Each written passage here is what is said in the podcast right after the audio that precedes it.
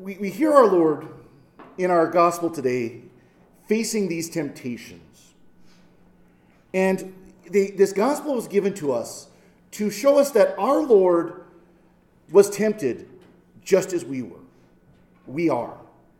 Adam and Eve was tempted just as we are. And tempted in many of the very same ways. Now, these ways might not look the same for each and every one of us. But there are definitely certain ways in which we are tempted. The devil is not very creative. He likes to use the same old tricks over and over and over. And so, this Lenten season, the reason why we have this gospel is to remind us of temptation in our lives and to give us the opportunity to figure out, to, through God's grace, learn how to avoid those temptations, to resist them as our Lord did. Now, when we talk about temptation, it is a strong desire towards sin. It is that, that pull that we might have towards a sin, that, that, that desire to fall into a particular sin, fall into a particular offense against God. Sin, of course, is a turning away from God. It is cutting ourselves from, uh, off from God. It is, it is deciding that we are not going to follow His will, but instead are going to follow our own. And these sins that we commit not just affect our relationship with God, they also reflect our, our, affect our relationship with others. Now, some might say that, well, not all sins do, though. There are private sins. There are sins that we commit in the privacy of our bedroom, that we, we commit with those who are willing to commit it with us. Consenting adults, they might say. We do things in the privacy of our house people will never know about that are sinful. How can you say that it affects our relationship with others? All sin affects our relationship with others. Now, it might not be explicit. We might not recognize that effect, but it does affect us. It does affect us in our daily lives. And it affects how we relate to others in ways that we don't often recognize. All sin affects our relationship with others. And of course, before sin comes the temptation to fall into that sin. And we can look at the readings today at how to respond to temptation as our Lord did, or if we learn that way, how not to respond to temptation as Adam and Eve did. They fell into the temptation, our Lord didn't. We need to look at our Lord's example of how to respond to temptations. And as I said, both Adam and Eve and our Lord they were tempted in very much the same ways we're tempted. Now, they look different. But I would say in our readings today that we see three kinds, or I guess you could say classes of temptation, types of temptation that are common between the two uh, events. The first of these temptations, these, these kinds or types of temptations, is the temptation to physical pleasure, or temptation to pleasure in general, not just physical pleasure, although in both cases they show up as physical pleasure. But we see with Adam and Eve, you know, they were told, don't eat that tree. Don't eat of that tree. Don't eat the fruit of that tree. Every other tree, every other plant in the garden is all yours, not that tree. And of course, what does the devil do? Tries to tempt them to eat the fruit of that tree. And the, gospel, and the reading says, the tree was good for food, pleasing to the eyes in other words, they were tempted by a tasty piece of fruit. I mean, if you want to put it that simply, it was a beautiful, tasty piece of fruit. But of course, it wasn't the act of actually eating the fruit, it was disobeying God. But the physical temptation was that looks like that's tasty. I want to eat it. With our Lord, we have the understatement of, this, of the scriptures. This is the most understated verse, I would argue, of the scriptures. Our Lord fasted for 40 days and he was hungry. For 40 days and 40 nights he fasted. I don't know about you, but after one or two days of fasting, I'm little more than hungry. Our Lord was probably famished. He was probably, you know, he was ready for anything he could get his hands on to eat. And so he would be an easy target, the devil thought, Say, hey, take those rocks, turn them into bread. You can do it. You've got the power. The temptation was to satisfy his physical need for food. We can have this temptation towards pleasure in many different ways. And it's not always food or drink, it can be gambling, it can be uh, sexual activity, it can be any number of things that can bring us pleasure, get us that uh, endorphin hit that we want over and over and over again. And these things may even be things that can be good in a current cir- a certain circumstance, aren't in the circumstance we're in. But it brings us that pleasure, and that temptation is to satisfy that pleasure that we want, regardless of where that pleasure comes from. The second temptation is to put God to the test. You know, Adam and Eve, again, we're told if you eat of the fruit of that tree, you will die. And the temptation from the serpent was, oh, he won't kill you. You won't die. And it's true, they didn't get struck down that moment. There wasn't a bolt of lightning come down and strike them down from grabbing that fruit and eating it. They weren't even permitted to touch it, much less eat it. But what it did do was bring death into the world.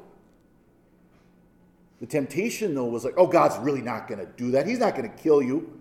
No, He didn't kill them, but they also weren't immortal. Their body and soul, only their souls were immortal, not their bodies. After that point, they would die. So it was true, but the temptation was to test that God wouldn't do that. With our Lord, it's he was put up on this, this uh, cliff the parapet of the temple, this cliff off, this temp- off the temple, where if he threw himself off of there, it could kill you. Or as the saying goes, you know, it's not the fall that kills you, it's the sudden stop at the end. Well, in that case, that sudden stop would have been far enough to possibly kill him. And of course, was, oh, the angels won't even let you stub your toe, much less die. Test God and prove it. You know, and we can kind of we can kind of do that ourselves. Where we might say, well, you know, if God doesn't want me to do whatever, whatever, he won't let me do it. Or he'll show me a different way I need to go. We can test God. We can test him that if, if God really wants me coming to Mass, if God really wants this, God really wants that, he'll make me do it. Of course, he doesn't. We're putting him to the test. The third one is self importance and selfishness. This is human pride. This is that pride. It's all about me. I'm the important one. I'm, this, I'm the one that the world needs to revolve around. The temptation for Adam and Eve on this was that, oh, you won't die. Instead, you will be like God. You will know good and evil. You will be able to judge good and evil. That was the temptation for them, that they would become as important as God. Of course, in some ways it was true. They did learn good from evil, they learned how to fall into evil. With our Lord, this temptation was that if, if he just bows down to the devil, he can have authority over all of earth, all the kingdoms of the earth. Never mind, he's already the King of kings and Lord of lords he can have earthly power and authority, which, by the way, our Lord could have had with just a snap of the finger. He wanted it, he could have had it. But the temptation was that he, all he has to do is bow to the devil for this, make himself the center of the whole world. Never mind, he already is. For, our, for us in pride, being a position of authority might not tempt us but it might be the center of a conversation, the center of a group of friends, having the focus on us, having everything about us the way we want it. That temptation to human pride to make things about us, self centered, self righteous. It is the root of all sin. The sin of pride is, for, is the first sin. That is the sin of Adam and Eve. It wasn't eating the fruit that was the sin, it was the pride of thinking that they could do what God commanded them not to do. It is that, that same sin that the devil himself fell into. At the beginning of all creation, when it was revealed to the angels how God was going to save humanity, the devil and the fallen angels said, Non serviam, I will not serve. They would not serve us monkeys. Because when you read in the, the, scriptures, it talks about how we will be made higher than the angels when we are in heaven, when we are in the kingdom of heaven. They will serve us. And the fallen angels, they didn't like that idea, especially Lucifer, the devil. He was the greatest of the angels, he was the top of the angels. And he said, No, I won't serve. Pride caused their fall, and pride causes our fall. So these are the three kinds of temptations that we see in the scriptures, but also in our lives as well, that we can fall into these temptations. The challenge for us as Christians is not to respond as Adam and Eve did, go, okay, let's do it,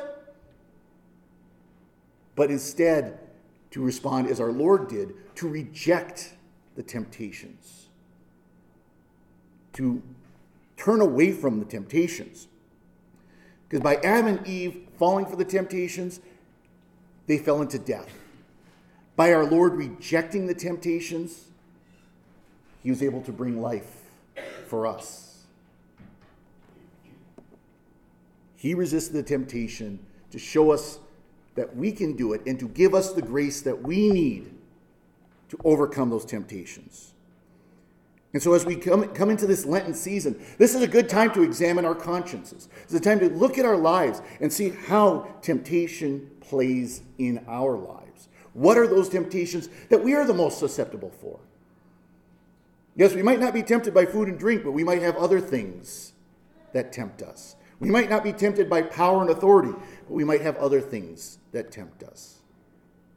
We need to find those in our lives and to build our consciences, to prepare our consciences, form our consciences with the teachings of our Lord through his church so that we know what those temptations are and we know how to avoid them, to root them out of our lives so that we might ultimately avoid sin and draw closer to our Lord through his grace.